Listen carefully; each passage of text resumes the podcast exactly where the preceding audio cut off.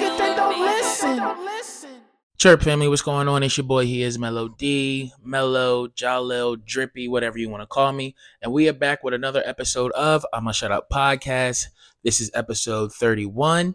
I hope everyone's having a good day out there. If you're not having a good day, go do something to make sure that you have a good day, because who's in charge of your happiness? You are. Before we get started, I just want to let y'all know to make sure you like, share, comment, subscribe, retweet, repost, do all of that good stuff to this podcast and for this podcast so this podcast can grow. Thank you. I really appreciate that. See, I put it in the beginning this time, so I didn't just have to clip it in there. But it is our 31st episode. This is our... Who wore number 31? This is our Priest Holmes. Priest Holmes. I think he wore number 31 for the Chiefs, like, in my childhood. Yeah, Priest Holmes. Who the fuck? And, like, Charlie Villanueva. You know that, like, that old basketball player that, like, he ain't had no eyebrows and he was bald? He wore number 31, too. So, yeah, I'm going to go with Priest Holmes because he was way better. Charlie Villanueva was just like, he was a jag in the NBA, just another guy. That's what jag stands for. But yeah, man, what's going on with you guys? I hope everyone's mental spirits are high, and or at least higher than what they were yesterday, if that makes sense. I want you to have a better today than you did yesterday. Even if you had a good yesterday, I want you to still have a better today. And then tomorrow can be better than the day before. Yeah, I don't know. Some positivity for y'all. But, yeah, man. So one of the craziest things that I just found out on the internet today is that the song Poison is apparently about a chick that gave all three of them niggas chlamydia. And they made a timeless banger afterwards. That shit is crazy because, I mean, I guess if you really sit down and listen to the lyrics, they definitely gave her something. Like, she definitely gave them something. But the fact that all three of these niggas fucked with her and got chlamydia is crazy. Like, I want to know, if they like ran a train, so was it like one after the other? Because how the fuck do y'all all fuck, like, if y'all all fucked with her at different times, right? How the fuck did y'all all get chlamydia? Y'all, it had to have been a train. It had to have been like one of those like groupie scenarios. And she was probably like, "Oh, I'll fuck all y'all," and y'all was like, "Well, shit, fuck us all then," or something. Because I really don't. It's not clicking for me how, if y'all like, let's say, if Bell Biv DeVoe, I don't like, you got Bell. I think her name Ronnie Bell, Michael Bivins, and I don't know the nigga DeVoe name, but yeah. So you got Bell, right? If Bell hit it, let's say Bell hit it in June, and then Biv hit it in July, and DeVoe hit it in August. You mean to tell me you niggas is in a fucking, y'all in a singing group, an R&B group, and y'all niggas ain't talking? Like, hey, bro, watch out for that bit. Like, that's what I'm saying. Like, it had to have been some groupie nights where she was just like, "Oh, I want to fuck all y'all," and they was all like, "Well, come fuck us then," and they like, yeah, that's what I'm jacking, because it just doesn't make sense. Like, there's no way she could have burnt all three of them niggas like at different times, bro. They and if she did, that girl, we gotta get her story. She's goated if she burnt all three of them niggas at different times, because you niggas is dumb. Or she had to have been bad as fuck. If she burnt all three of y'all at different times, she had to have been bad as shit. Oh, man. But, yeah, that was funny. The internet has been crazy the last couple of days. So, obviously, you know, I'm going to get into the whole me and Diddy and Lil Rod situation, obviously, but we'll wait until later for right now. Nextly, though, on Tuesday, if you guys don't know, Cinemark, this is not an ad, obviously, because I don't have any ad money or anything, but Cinemark, I think the one in Somerdale, the one out here in Philly too, they do like $6 movies on Tuesdays, bro. So Angela and I, we made a little date night out of it. We went and we got some Qdoba, and then we went to the movies because the movies is right next to Qdoba in Philly. So yeah, we went to go see the Bob Marley movie, One Love. And in my opinion, that movie was just like a quick money grab, bro. This is probably a spoiler alert if you haven't seen the movie. So if you want to see the movie and haven't seen it, maybe fast forward this part. But yeah, it came out on Valentine's Day. It's the 29th and been out for 2 weeks. So you should have seen it by now. But, in my opinion, bro, this was really just like a quick money grab, and it was kind of nasty for real. Like, it was kind of nasty in my opinion, for real, bro. Like, the movie itself it didn't go into Bob's life at all, for real. Like, it really focused on, like, I don't know. I thought it was a biopic. Like, I thought this was about to be a biographical movie or whatever, you know? So that's what I went in with. My expectations to be like, oh, I'm about to learn more about Bob Marley's life and everything like that. No, bro. The movie focused on, like, I think it was like 3 years. It was like from like 75 to 78. That's the only thing that it focused on. And bro, they left out so fucking much stuff. Like, they left out so much, bro. Like, it was crazy. Like, first off, bro, Bob Marley had at least 10. He had at least 10 kids. I don't even know all them niggas' names, but I know he had at least 10. I know he had, I think it was like a Sarah, or a Shelly or something. But he also had Rohan, Damien, a David, which is Ziggy. Yeah, he had a bunch of fucking kids. Clearly, like, I don't know all of them niggas' names. And I got Bob tatted on me. This is my guy. So, like, I was excited to see this movie, bro. They left so much out. Like, at least 10 kids this nigga got. They mentioned one of his children one time in the movie. They mentioned Ziggy. That was it. And they didn't even, like, give him, like, go in detail on the kids or anything, bro. Like, they just said Ziggy at some point in the movie. So you knew he was talking about his son.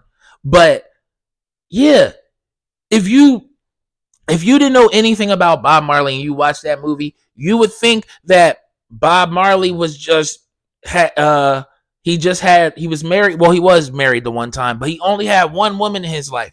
That movie makes it seem like, I forget her name, but the dark-skinned girl that was his like main love interest in the movie, it made it seem like she was the only woman that he dealt with until one random spot in the movie where she talked about, oh, you having kids with all these other women. They didn't show any of that shit. They didn't show him with bitches, or not bitches, but they didn't show him with women in like Paris and all this other stuff. Like, bro, it was so bad. Like, they made it really seem like, if you know about Bob, you know he had a lot to do with like trying to create the peace and shit in Jamaica, right? And bro, they really made it seem like they shot Bob, he got traumatized, and he fucking left Jamaica for years, and that was it. That's how they made it seem. Like, they didn't really go into detail about how he was like a really big factor in helping Jamaica be what Jamaica is as we all kind of know it, you know? Like, they didn't really, bro, his music career spanned from like 1965 to, I want to say, like 1980 something. Hold on, Bob Marley, let me see, because I know he died early. He died at like 36 in 81. Yeah. So from 65 to 81, his music career expanded. They focused on 3 years, bro. Like, that was so fucking weird. I did not like that shit at all. And then, bro, at the end of the movie, they did the whole, like, Unity, the Unity concert that Bob was known for, right? Bro, if you didn't stay to the end of the movie, because, like, once they showed that scene, then the credits came and everything, and then they talked about it.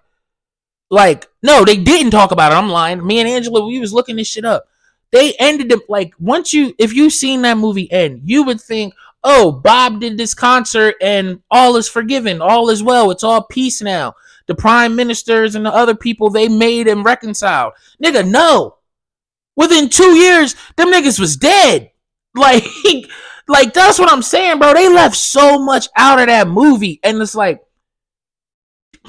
if you didn't know anything about Bob Marley and you went to go watch that movie, you're not going to really know anything about Bob Marley afterwards. Like, it was just like a puff piece. And like, I kept seeing people on TikTok talk about the movie before I seen it. And they kept saying like, yo, this movie is not authentic. It's like, and I won't say it's not authentic because they definitely did had a lot of authentic Jamaicans in the movie. So that was a good thing. But I guess they meant because like, bro, they really did not go into this man's life at all. Like, nothing. They like, look, Bob Marley used to live in Delaware. He lived in Delaware for like a good, I want to say like 3-4 years, right? Bro, they smallly mentioned Delaware. Like, but no, this nigga actually was out here working in Delaware in the warehouses and everything. Like, some of his nights in working in Delaware inspired some of his songs. Like, I think like Night Shift is one of the songs or something. But yeah, bro, like they didn't go into depth on anything. You wouldn't even have known he stepped foot in Delaware. Cause yeah, they mentioned Delaware in the movie, but in the movie they talked about he sent the kids and his wife to Delaware. And then called his wife not even a month after when he was in London and was like, I need you over here to help me make this album. That's not how that shit happened, bro. Like, I don't know. I just didn't.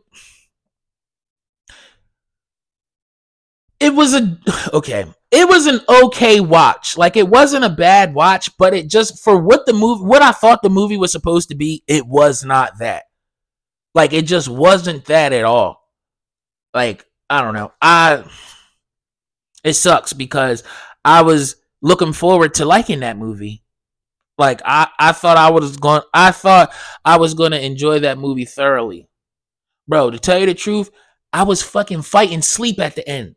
By the end of the movie, I was fighting sleep because I'm like, yo, I lost interest because it was like, I'm like, this shit is not like authentic or actual or like, you know, like it just wasn't real. Like, I don't know, bro. It was, like I said, it was just a puff piece. And I didn't really fuck with that. I really thought it was just like a quick money grab. And it's crazy because I listened to Rohan Marley on the Drink Champs interview. And he was talking about how like the family and like, I think Ziggy and two of the kids and Rohan, he said himself, like they had to do with this movie. Like they were involved. And I'm like, how the fuck, how? Because this seemed like, you know what's the craziest part? Brad Pitt executive produced this movie. And not even to throw Brad Pitt under the bus or whatever, but like I was going to say that before I even remembered that part, but like this movie seems like there were some white people who were big fans of Bob Marley. And they only knew a little bit about him, and they went and made the fucking movie. That's what it seemed like this movie was about. Like, I don't know, bro. Like they didn't get into his childhood life or nothing. Like the movie was fucking like it was just random. It would just randomly jump into like small little 3-minute scenes of like young Bob Marley and his wife when they were like maybe teenagers. But that's it, like, bro. And it would come at such random times. Like, I don't know. I didn't really fuck with that movie that much. And it's sad because I wanted to. As of now, like that movie gets maybe like a 6.5. No, a 6. Just a 6. Probably could go lower, but I'm giving it a 6. Yeah, so that was my review on One Love by Bob Marley. Go see it if you want to, or just wait. I'm sure it'll be on some streaming app in like a month.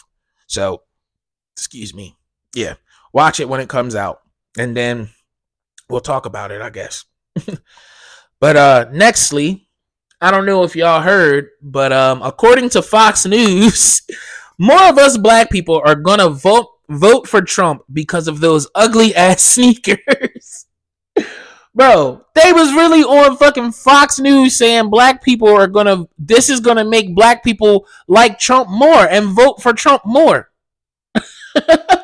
Yo, Fox News is literal fucking comedy, bro. I don't get them sometimes. The craziest part is that's the news station I kind of grew up watching, because that's just what we got in our house. Fox 5. That's what you knew about. That shit is crazy though. But yeah. While that was happening, Trump was given the champion. I can't even get this shit through. But Trump was given the Champion of Black America award by the Black Conservative Federation. What the fuck? They made up an award for this nigga and was just like, you know what? You're the champion of Black America. We're going to give you this award. Like, bro, what the fuck is happening? Like, we are in... I can't even say we in a simulation anymore, bro. Like, we in something, but this shit is crazy, dog. Dog, look, I'm gonna put this little video in that I got from, shout out the Jimmy Kimmel show.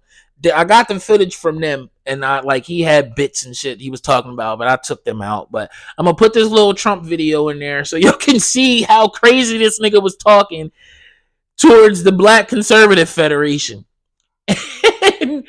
And just to let y'all know, there was about 7 black people in that whole fucking crowd that he was talking to, of a good maybe 100 to 200 people. It was about 7 black people in the Black Conservative Federation, bro.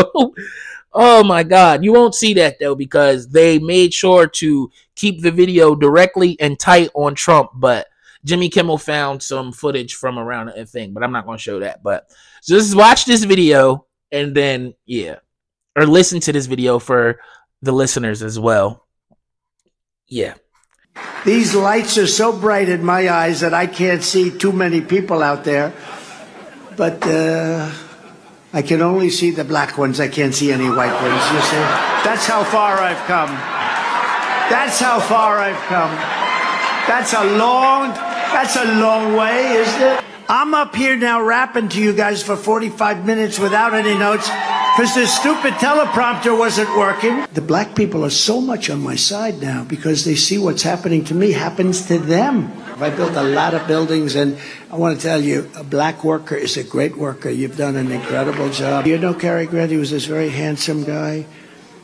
I'm going to put it more in this. Sidney Poitier, I thought he was very handsome, right? Do we give it to Barry Bonds or Babe Ruth? Huh? Barry? Okay, I'm with Barry, hey. Especially tonight, I'm with Barry. I'm being indicted for you, the black population. You see, black people walking around with my mugshot. Black people really like Trump. My favorite color is black. That is some of the... I don't think... I have ever seen worse pandering than what we just witnessed right there, bro. This might be worse than Joe Biden saying, "You're not black if you don't vote for me." Oh my God, bro. Oh my fucking goodness, bro. Oh man. But nextly, excuse me. Nextly, I wanted to remember I told y'all that I found my a new show that I was going to be watching. It's called The Couple to Thruple, the polyamorous reality show or whatever, dating show.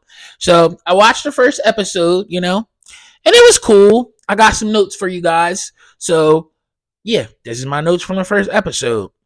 So the host is this black guy named Scott Evans. He seems kind of cool, I guess. He I don't know. The nigga kind of give me like a metrosexual vibe. Yeah, he gives me a metrosexual vibe, but I guess he's cool or whatever. They also have a sex and relationship expert on the show called Shamira Howard. She's like an older black lady. She seems cool. I really haven't got to hear her talk too much yet, but just to talk about the show real quick, I don't like that the couples aren't really they aren't interracial couples. Like, it's diverse, but it's not interracial. Like, you got a black couple, two white couples, and then a gay couple. So one of the white couples is Dylan and Lauren. They've been married for 7 years. No, they've been married for 2 years, been together for 7 years. So, shit, that's kind of like me and Angela. But obviously, I'm not a white man. But 1 year into their marriage, they had their first threesome. Okay. Their first threesome experience, and they chose this girl named Becca. Becca was kind of bad.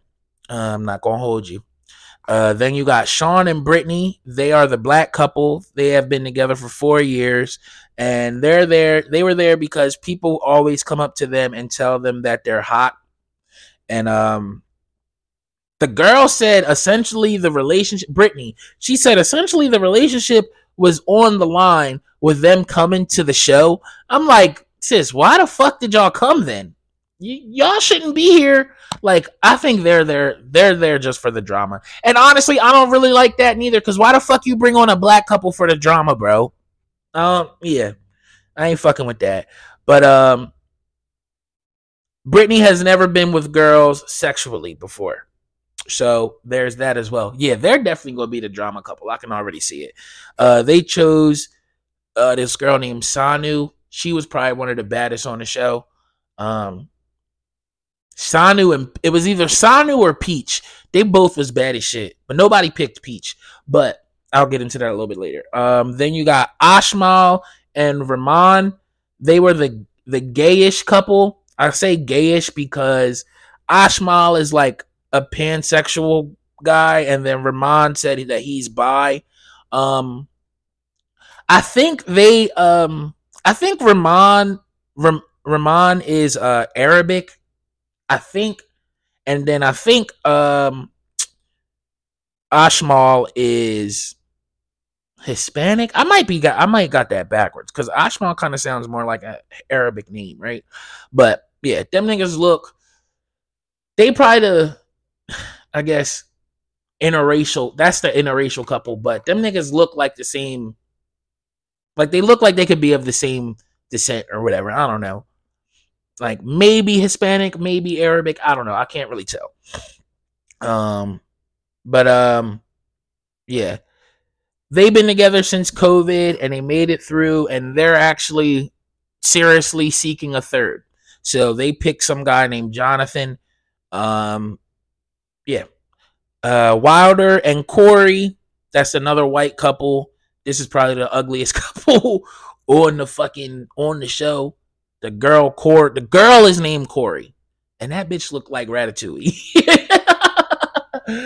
Oh man. But yeah, they've been together for 9 years. They're just riding the wave to see what happens, and they chose Denise, another white girl. She looked good.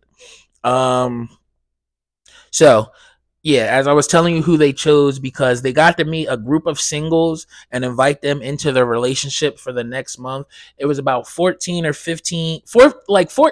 20 single people there, all like guys and girls, because obviously they had a gay couple in there.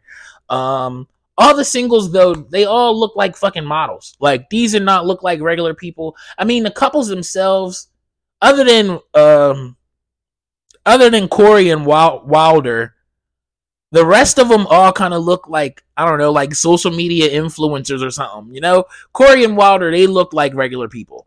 Yeah. But I don't know how real the show is, but It's intriguing. It's entertaining. I'm fucking with it right now. Like I said, Sanu is probably the baddest, or Peach. Nah, yeah. Peach was bad as shit. I'm really surprised nobody picked Peach. But so they get an option. They get the option to stay or swap in a couple days. I'm guessing I'll probably see that like on episode 2 or 3, if they swap or whatever, or they stay with their people. And then my last little note, the gay dudes got right to fucking. By the end of the show, after they picked Jonathan and shit, Lauren and Dylan, they wasn't fucking around neither. They started fucking they chose Becca. Lauren I feel like I see me and Angela a little bit in Lauren and Dylan as of right now, just because how the way they move. But yeah, the gay dudes, they got right to fucking. They started fucking Jonathan and shit, and then Dylan and Lauren, they started fucking Becca. And yeah, I think I see myself more in Angela. Me and Angela. I see me and Angela and Dylan and what the fuck, Lauren, because like, oh, they show titties and shit on this show too. So yeah. As Becca came into their room or whatever, she was getting undressed, and my boy Dylan was just like, not really, just giving her compliments, and was just like, babe, come look at her ass. Look at her tits. They're so cute. Look, you got to get your nipples pierced next. And yeah, like, that's the type of energy I'll be giving off. And like, with all the other couples, they like just got in bed. It went like guy, girl. Dylan and Lauren, my boy Dylan got right in the middle. That's how you fucking do it, Dylan. Yes, that's what I'm saying. Like, I see me and Angela and Dylan and Lauren, because you gotta get, as a guy, you get in the fucking middle. You get in the middle so you can cuddle both women, bro. But yeah, man. So I'll let you guys know when I watch episode 2. But Nextly, we gotta get into it, brother, man. We getting into this lawsuit from Lil Rod Jones. Hold on, let me get the what's your face so I can get the cover photo.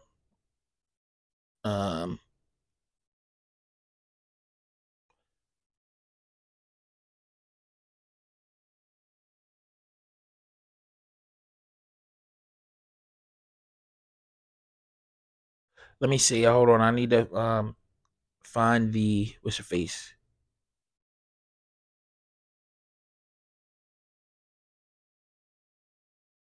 All right, yeah. So the plaintiff is Rodney Jones versus Sean Combs, Justin Dior Combs, Ethiopia Habtemariam, Lucian Charles Grange, Christina Korum, Chalice Recording Studios, Love Records, Motown Records, Universal Music Group, the Combs Global Enterprises, John and Jane Doe's 1 through 10, and ABC Corporation's 1 through 10. Damn, brother, man. Yeah, so the fucking court document itself is 73 pages long. I got a good, 10 of them that I want to just read y'all, like, bro, because this shit is crazy. So I'm going to pretty much read them verbatim. So first, let me give y'all, I'm going to tell y'all who Lil Rod Jones is, because I don't know who this nigga is, but now we'll find out together. Maybe you might know. But Lil Rod Jones is from the Windy City, Chicago. He was born and raised in Chicago, Illinois. Mr. Jones is the second oldest and the fourth child out of 9 siblings. Mr. Jones comes from a long line of gospel music influencers. Mr. Jones started playing instruments at the age of 5. He began playing drums in church, and at the age of 13, he picked up playing the guitar. From 13 to present day, Mr. Jones has taught himself to play over 13 instruments. So basically, my boy is a musical prodigy. Yeah. Well, that's what the next one says. Mr. Jones is considered a musical prodigy. His talents have led him to produce and create a commercial marketplace for music that has been recorded by some of the most prestigious and highly acclaimed artists in music history. Throughout the duration of his career, Mr. Jones has worked the South Side of Chicago music scene, playing with the following legendary greats: Georgia Mass Choir, Donald Lawrence, the Clark Sisters, and Smokey Norful. I wouldn't have said and the Smokey Norful, but whatever. On or about August 2022, Mr. Jones received a call from Mr. Combs requesting that he produce several songs on a rhythm and blues album titled The Love Album Off the Grid. Mr. Jones agreed, and his life had been detrimentally impacted ever since. So now I'm gonna read y'all, basically this is a summary of the events of everything that he is alleging that happened. Right now, I'm not a lawyer, right? We know that. We gotta say allegedly because these are charges that he's being brought up on, and you know you're supposed to be innocent until proven guilty, correct? So, right. There we go. So, here are the summary of the events. So, we got from September 22 to November 2023, Mr. Jones produced 9 songs on Mr. Combs' Love album. Mr. Jones lived with Mr. Combs for months at a time, spending holidays, birthdays, and missing major family events. Mr. Jones resided at Mr. Combs' residence located in Los Angeles, California, New York City, Miami, and Miami, Florida. Okay. Mr. Jones also spent several weeks on a yacht rented by Mr. Combs in the U.S. Virgin Islands. Throughout this time with Mr. Combs, Mr. Jones witnessed and experienced and endured many things that went far beyond his role as a producer on a Love album. The claims raised in his complaint have been corroborated through witness statements, video, audio recordings, and images that Mr. Jones has in his possession. So bro took receipt. He got receipts, basically. He was taking pictures of everything. He was recording shit. He got witnesses. Yeah. Mr. Combs required Mr. Jones to record him constantly. On several occasions, Mr. Combs took Mr. Jones' cell phone and began recording himself. As a result, Mr. Jones has secured hundreds of hours of footage and audio recordings of Mr. Combs, his staff, and his guests engaging in illegal activity. Mr. Jones has secured irrefutable evidence of the acquisition, the use, and distribution of ecstasy, cocaine, GHB, ketamine, marijuana, and mushrooms. The displaying and distribution of unregistered illegal firearms. Mr. Combs providing laced alcoholic beverages to minors and sex workers at his homes in California, New York, and the U.S. Virgin Islands and Florida. Mr. Combs' chief of staff, named Christina Korum, KK, instructing her staff to retrieve drugs so she can provide it to Mr. Combs for his consumption. Christian Combs drugging and sexually assaulting a woman. Oh my goodness.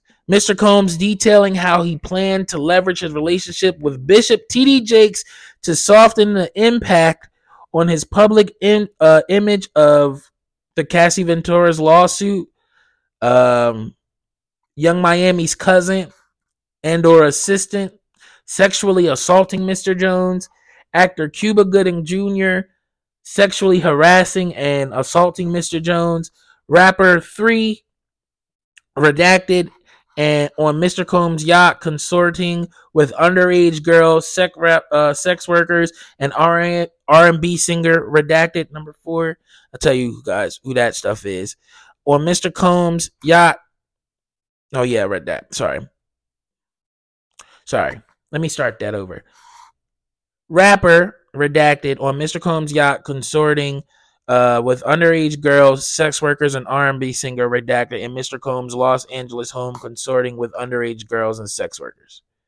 So that is a summary of the events, right? So clearly this nigga was doing a lot of freaky shit.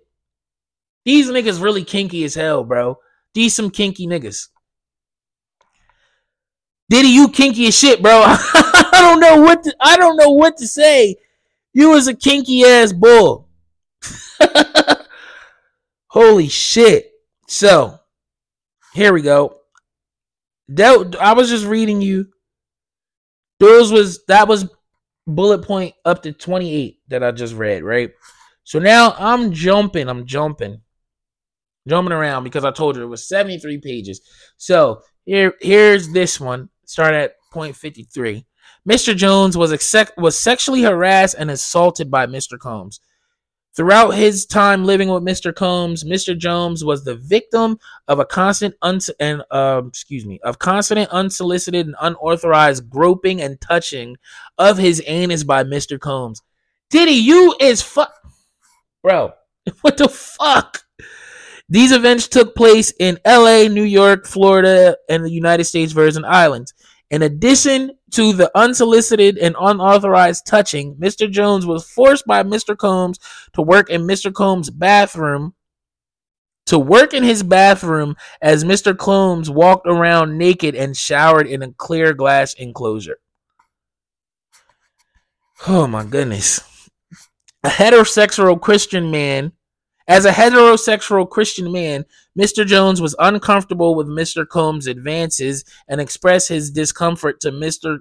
Combs' chief of staff, KK. Hold on. Yeah, to the chief of staff.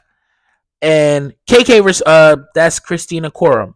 She responded to Mr. Jones, "You know Sean will be Sean. You know Sean will be Sean." Bro, this nigga is trying to touch my asshole, and all you gonna say is, "You know Sean will be Sean"? What the fuck? That's crazy. Again, this is all alleged, but that is fucking wild. This nigga is trying to touch my butthole, and you saying, "You know Sean will be Sean"? What the fuck?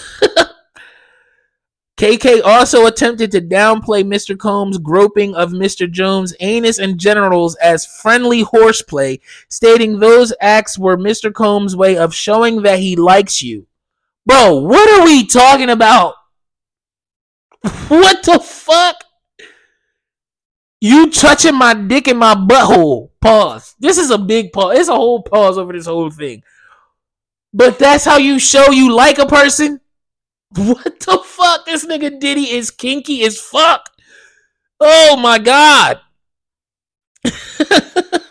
What the fuck?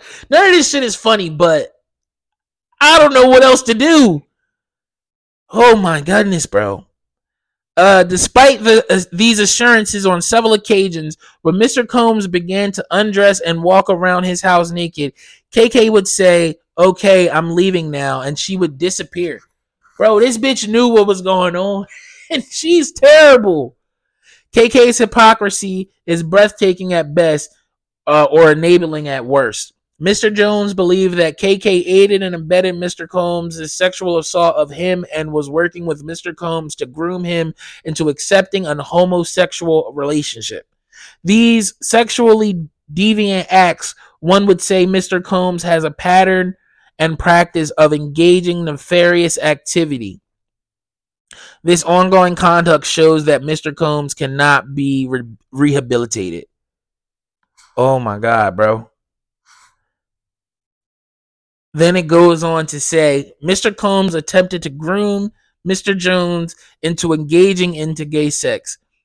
Mr. Combs was aware that Mr. Jones looked up to and idolized producer Stevie J. Right? Stevie J is an American DJ, record producer, and television personality. Stevie J is a part of the Bad Boys Records production team, The Hitmen.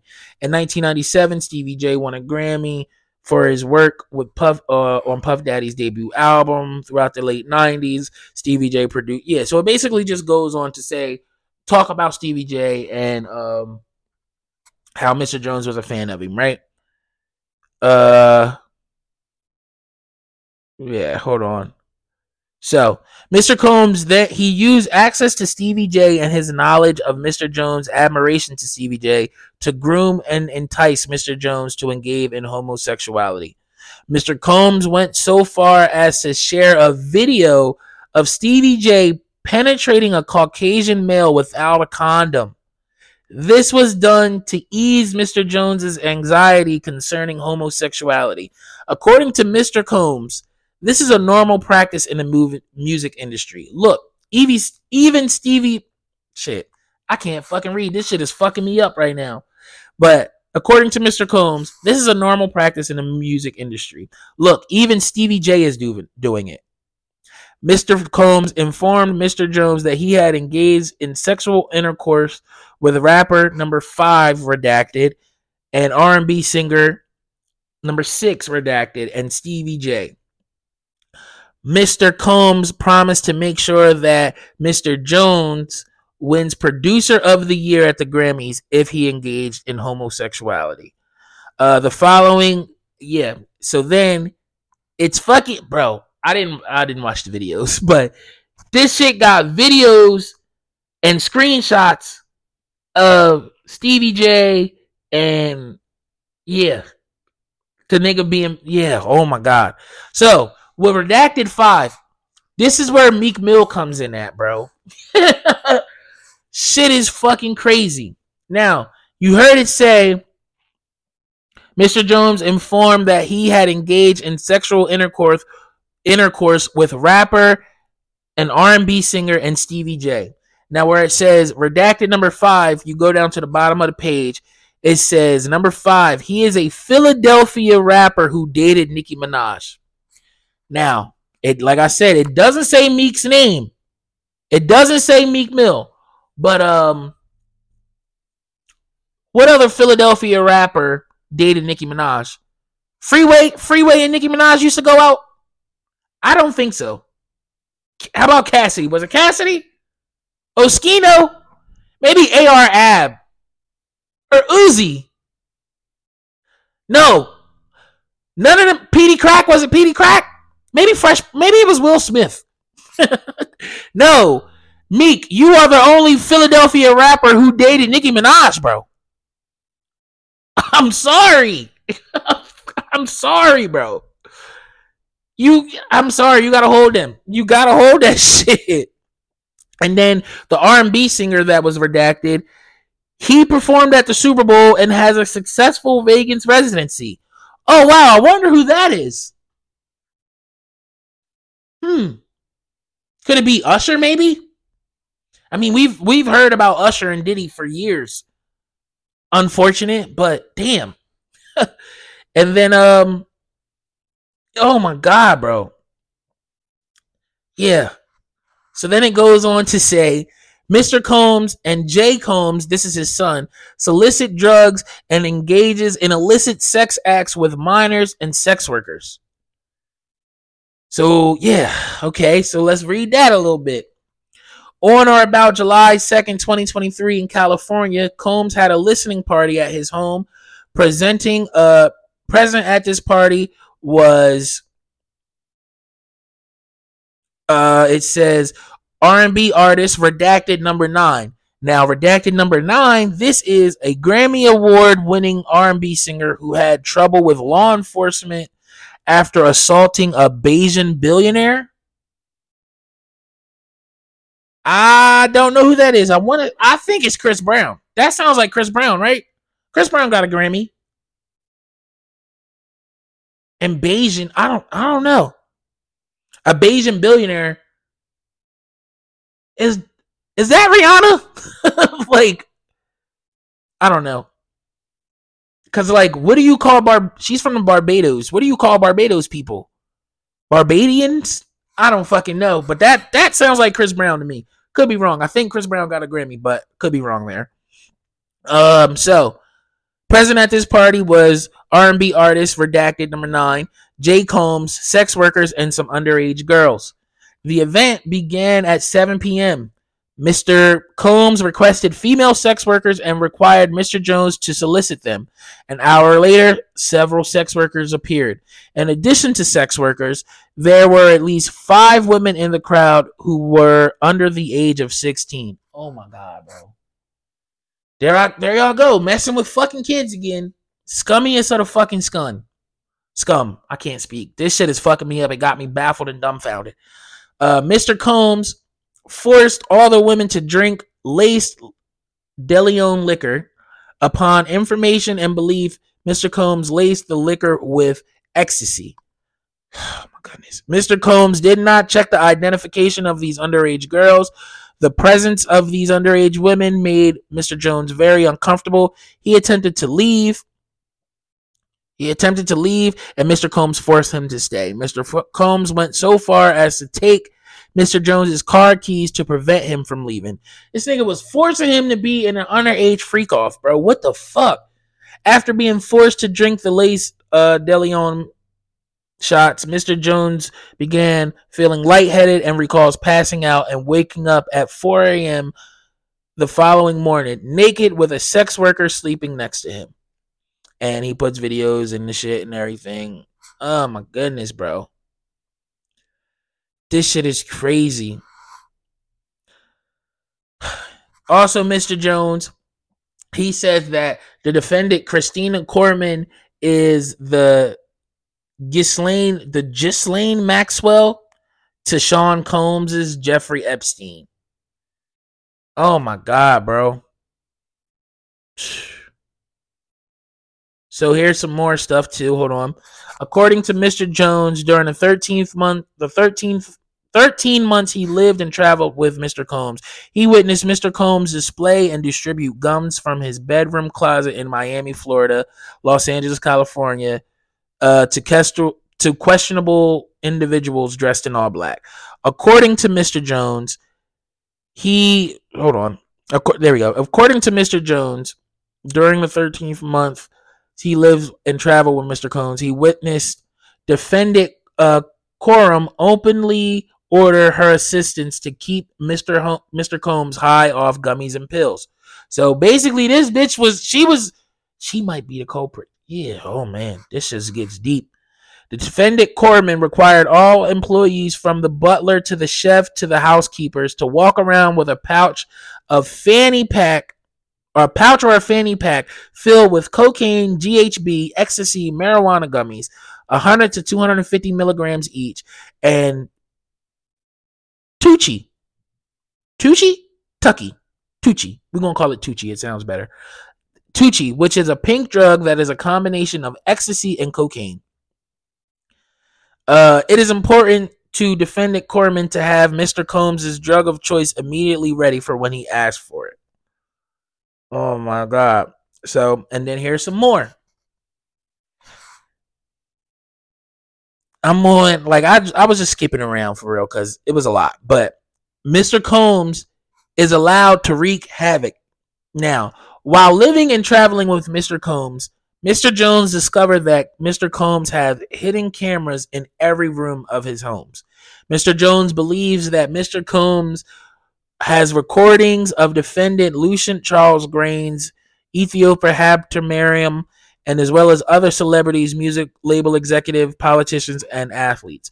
Upon information and belief, these individuals were recorded without their knowledge and consent, and as is the case with the homosexual sex tape of Stevie J that Mr. Combs provided to Mr. Jones. Mr. Combs possesses compromising footage of every person that has attended his freak-off parties and his house parties. So basically, this nigga got blackmail footage for everybody. Oh my goodness, this nigga is crazy. These niggas is kinky, bro. Upon information and belief, due to this treasure trove of evidence he has in his possession, Mr. Combs believed he is above the law and is untouchable. Excuse me. Excuse me. Upon information and belief, Mr. Combs employs Jose Cruz as his IT director. This writer has spoken to several former employees of Mr. Combs who confirmed that Jose Cruz is the gatekeeper to all of Mr. Combs' recordings. Upon information and belief, Jose Cruz intentionally hides behind the camera and from social media and the internet due to all the incriminating acts he was required to record for Mr. Combs. Yeah, so that's all I'm gonna read because, bro, it's way more. I implore you, please, if you got time, go find this 73-page court document and read all this shit, bro. These motherfuckers are these are some kinky ass niggas, bro. These niggas really kinky as hell. They really kinky as hell, bro. Like, I cannot. Bro, what the fuck? What the fuck? I don't, man. Prayers to Lil Rod, bro. Like I said, this shit is all alleged because it gotta be proved in a court of law, right?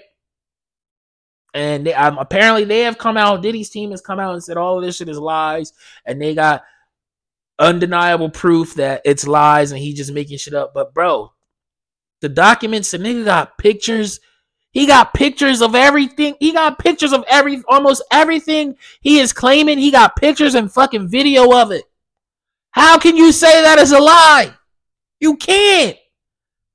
That shit is crazy, bro. And we all know my boy Freak Mill, this nigga is crashing out over these allegations right now. So I'm about to just read you some of his tweets, right? Now, these aren't in order. I'm just going to read them as I got them here. But one of his tweets, that's why I always come around all these industry niggas with my real friends. You never catch me around anybody from the industry alone. You can't even hold a convo without my dog stepping in the room. It's been that way. I can't wait till y'all find out I'm the illest in this shit. Now, me, I got to call cap on that, bro. Because where the fuck was your homies when you was at that Michael Rubin party? Where the fuck was your homies when you was in that goddamn swimming pool telling Diddy that you loved that man? Where the fuck was your homies at, Meek? Where was they at, Freak Mill? I don't know. They wasn't around. You lying. Them niggas don't be around you all the time. Where the fuck was your homies when y'all was in that matching silk shirts? Where the fuck was your homies at, Freak Mill? What the fuck? He gonna say another one. I'm from Philly. I don't do coke or freaky ass Molly. Nobody won't even offer me coke because I'm that heavy. No man or what would ever approach me about gay activity, and the whole place don't get flipped.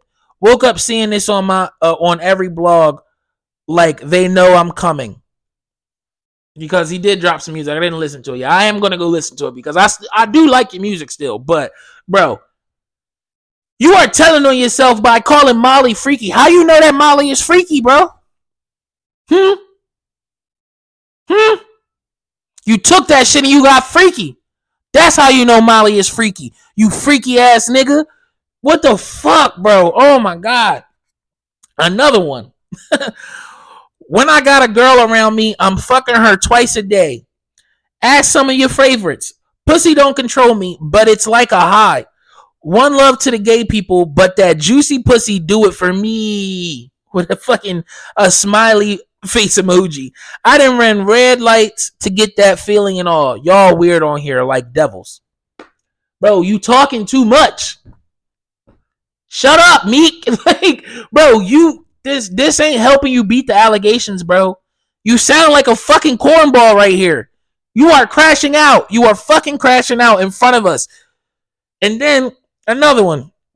This nigga, he tweets, here's the doc. Let's go on live. Let's go on trail live with my name. Playing with my name and find a page where my name is mentioned and what date, so I can get my credit card and show you that the date where I was. I don't even know that pussy, but let's go on trail here. Bro, The nigga tweeted the link to the fucking, to the 73-page court documents. And if you go through the thing, nobody was playing with your name, Meek. It's right there. What the shit said, what I just read, that redacted shit, it's right there in those same documents that he tweeted. This how we know you don't be fucking reading shit, bro. You don't be reading or paying attention to nothing. Because you like, show me where it say my name. Bitch, we already, everybody said it don't say your name. It says a rapper from Philadelphia who dated Nicki Minaj. Bro, that's you. That's Meek. That's Freak Mill. You cannot. Who else is it? Uzi never dated Nicki Minaj. We already went through all the Philly rappers. It's you, bro. Sorry. And another tweet he said, y'all see rappers with gay styles that want that look. They want that look. Leave that to them. I come from the gangster shit, surviving in the jungle. Yeah, I mean, that's true. You did come, you're from North Philly, so it's crazy out here. So I will give you that. But then he says, next, expose who's behind trying to kill the black image of the most influential artists. Okay. YouTube, another tweet from him. YouTube creators target black celebrities with AI-made fake news. We have too much influence. Google deepfake AI. I'm one of the most purest men in this shit. You'll find out later. That's the way it go, right? Bro, you're talking too much, in my opinion, bro. You are not helping the allegations at all, Meek. Just stop it. Another one. He says, I would trash any celebrity if they tried wild move on me. No pics. Literally go crazy on them. That is all. I'm from Philly, nigga. All my niggas always watch me around this wild ass industry. Meek, where was them niggas when you was in the swimming pool? That's all I want to know. Diddy told you that he love you, daddy. Pause. And what you say? I love you too. With your ass tooted up in the air. Pause yet again. Over the blanket pause. Meek. Bro. You. Like, dog. I don't even know what to say. Like, I don't know what I can say to this nigga. Obviously he's not listening to me. But like, just saying about it. Like, dog. Just stop. I don't know, bro. But you is digging your hole deeper. And then, of course, the fucking internet is gonna internet, bro. The internet is gonna fucking internet. They found that Meek Mill is following a black gay porn account on Twitter, bro. Oh my God. Meek. Meek, bro. This not the fucking I'm a boss, Meek. This can't be. You know me. I'm so fly. I've been looking like money every time I rock. This cannot be that same Meek, bro. Oh my God. Listen. And if you like gay stuff, fine. You can be gay. I don't care about your sexuality. I'll say it on this shit all the time. Sexuality is a spectrum. I don't give a fuck about gay people. I don't give a fuck about gay people because I'm cool with some gay people. Like, I'm cool and I don't have problems with any gay people. But when I say that, I mean, I don't care too much. You do what you do. But don't lie about it. Then that's when we like, nah, bro. I feel like that's when you get the ridicule because it's like, what are you lying about it for, bro? If you gay, if you like other guys, that's fine. Like other guys. Living your truth. But don't fucking act like it's such a taboo thing when you in behind closed doors, you was getting fucked in the ass, bro. Or you are fucking a guy in the ass. Like, I don't know. Pause. Still pause. I should have put trigger warning on the beginning of this stuff. But yeah. Because especially with me reading everything. But listen, bro. I don't have no problem with gay guys. Just be a proud gay guy, bro. Don't be in a closet. It's 2024. There's no reason for you to be in a closet anymore. I don't know. That shit is fucking wild to me, though. Huh, man. So, yeah. You see that took up bulk of the economic. Like, I had a couple more topics. I'm not even going to talk about them. I'll talk about them next week. I don't know.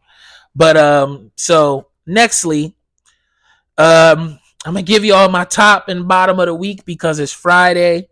So, top of the week. Well, this episode is going to be for Friday. The top of the week, we got Christina. I really can't fucking read today.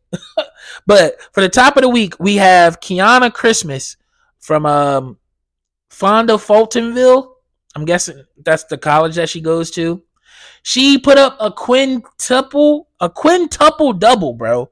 11 points, 20 rebounds, 11 assists, 10 steals, and 10 blocks. Shout out to you, sis. You balled the fuck out. Yeah, I don't know the logo of your team. I don't know your team mascot, none of that. But I seen that shit online, and I was like, oh, nah, she's the top of the week because she was balling out.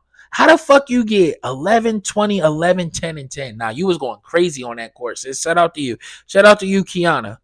And for the bottom of the week goes to the fucking top shelf performance football coaches for trying to jump Cam Newton. It was 5 of y'all niggas trying to fight him, and y'all lost to fucking Cam Newton. What is wrong with y'all? Not to say, like, you know, Cam Newton is a slouch or something, but it's 5 of you niggas, grown men. At first, I was watching that shit. I thought they was, like, teenagers trying to, jump him or whatever, but no. Then you niggas went on a fucking weird-ass press run to talk about it. Y'all are grown men. And he was tossing y'all niggas with one arm. Y'all is weak as hell. Y'all the bottom of the week. Hold this bottom of the week and hold it proudly.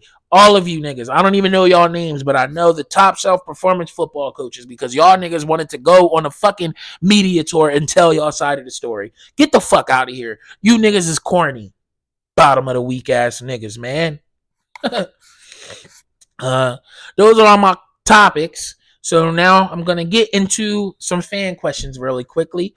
As I say on every episode, when you see me post pod day, pod time, what's on your mind /questions, it'll be on my Facebook and my Instagram stories. That's you type in there whatever you want to know, whatever on your mind, whatever question you want to ask me. You want to shoot your shot with my wife and I. That's where you do it at. Okay? So I got 4 for today. The first one is from Key Got It. Shout out. Oh, what's good, Key? She's a rapper from Camden. Well, she's an artist from Camden because she don't always just rap. So, yeah. She got a crazy lisp, though. I fuck with you, Key, but that lisp is crazy, girl. But Key says, how is a guy supposed to handle gay allegations? Does the way he respond confirm or deny? I feel like the best way to respond to gay allegations is to just, like, you have to be like stern, firm, and direct, but not too turned up and yelling and screaming because then niggas gonna be like, oh, nah, that you're overcompensating for something or you're trying to hide something by being this loud and shit. I think the best way to handle gay allegations is to just be like this, like make a straight direct tweet or post like, I don't know, talk about it. Like, I don't know what this person is saying. I don't know where they got this story from, but I am a heterosexual man. I have no problem with gay people, but that's just not what I get into. And I feel like after you say that, don't really speak on it anymore because you addressed it. You know that you're not gay, especially if you aren't gay. Like, if you aren't gay and you got to fucking go against gay allegations, the best way to be is just to be straight and direct and just address it one time and that's it. Don't keep talking about it. Don't keep dwelling on it because then niggas going to be like, this nigga might be gay. Nextly, we got Caitlin Rooney. She says, I wish you ain't used this pick because all I hear is freaky ass Diddy saying, you deserve it, daddy.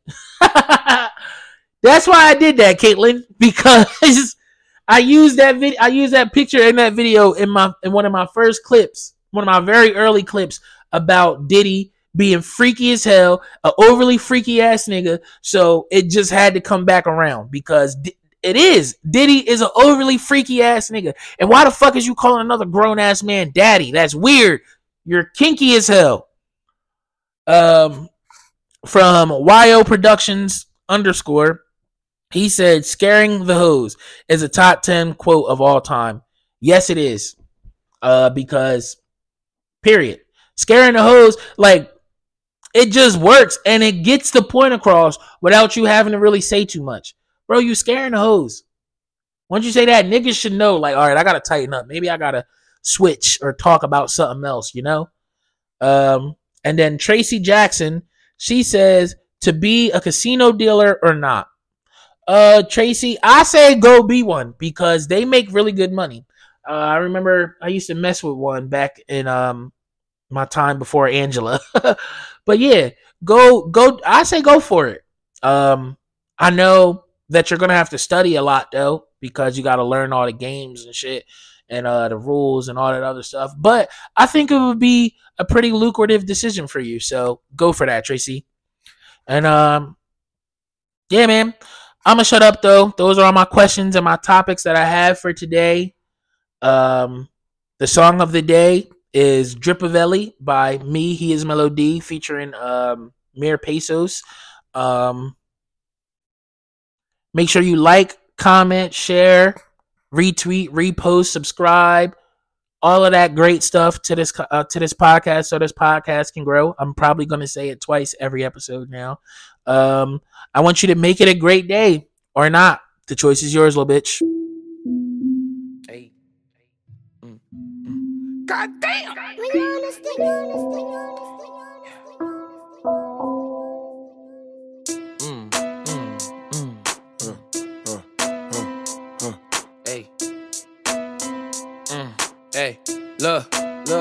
Hey, look, big Dripavelli, fly like a lyric, young nigga shining, whoa, like chandeliers, she slurred me up, she made my whole dick disappear, don't try no shit, hey, my gang in here, right for my guys, Ed and Eddie, I'm living healthy, got a big blunt full of veggies, if I hit it one time, she won't forget me, I'm dripping harder, water on me, broken levee. I need love, LL, spin your block with them chops, give him hell. Put some holes in your face like hell real. All these diamonds on my neck, I wear them well. Smoking loud, pack big, what you hear the smell? Got hair from a bitch, don't kiss and tell. Free the gang, see bro in 7 years. Never switch up on the gang, give me the chair. Bad bitch when we fucking touch her hair. Turn off the lights, still shine, chandelier. Ain't bout that action, boy, stay over there. 4, 5, 2, 3, 3s, we steppers over here. Big Dripavelli, fly like a lyric. Young nigga shining, whoa, like chandeliers. She slurred me up, she made my whole dick disappear. Don't try no shit, hey, my gang in here. Right for my guys, Ed and Eddie. I'm living healthy, got a big blunt full of veggies. If I hit it one time, she won't forget me. I'm dripping harder, water on me, broken levy. Look, I'm dripping harder, water on me, broken levy. Pull up with gang and yeah, we hopping out the Chevy. If it go down and gotta talk, you know we ready. I keep a shooter very close, don't disrespect me. Look, I got the drip and I'm hot like Tabasco. Look, I'm either real nice or an asshole.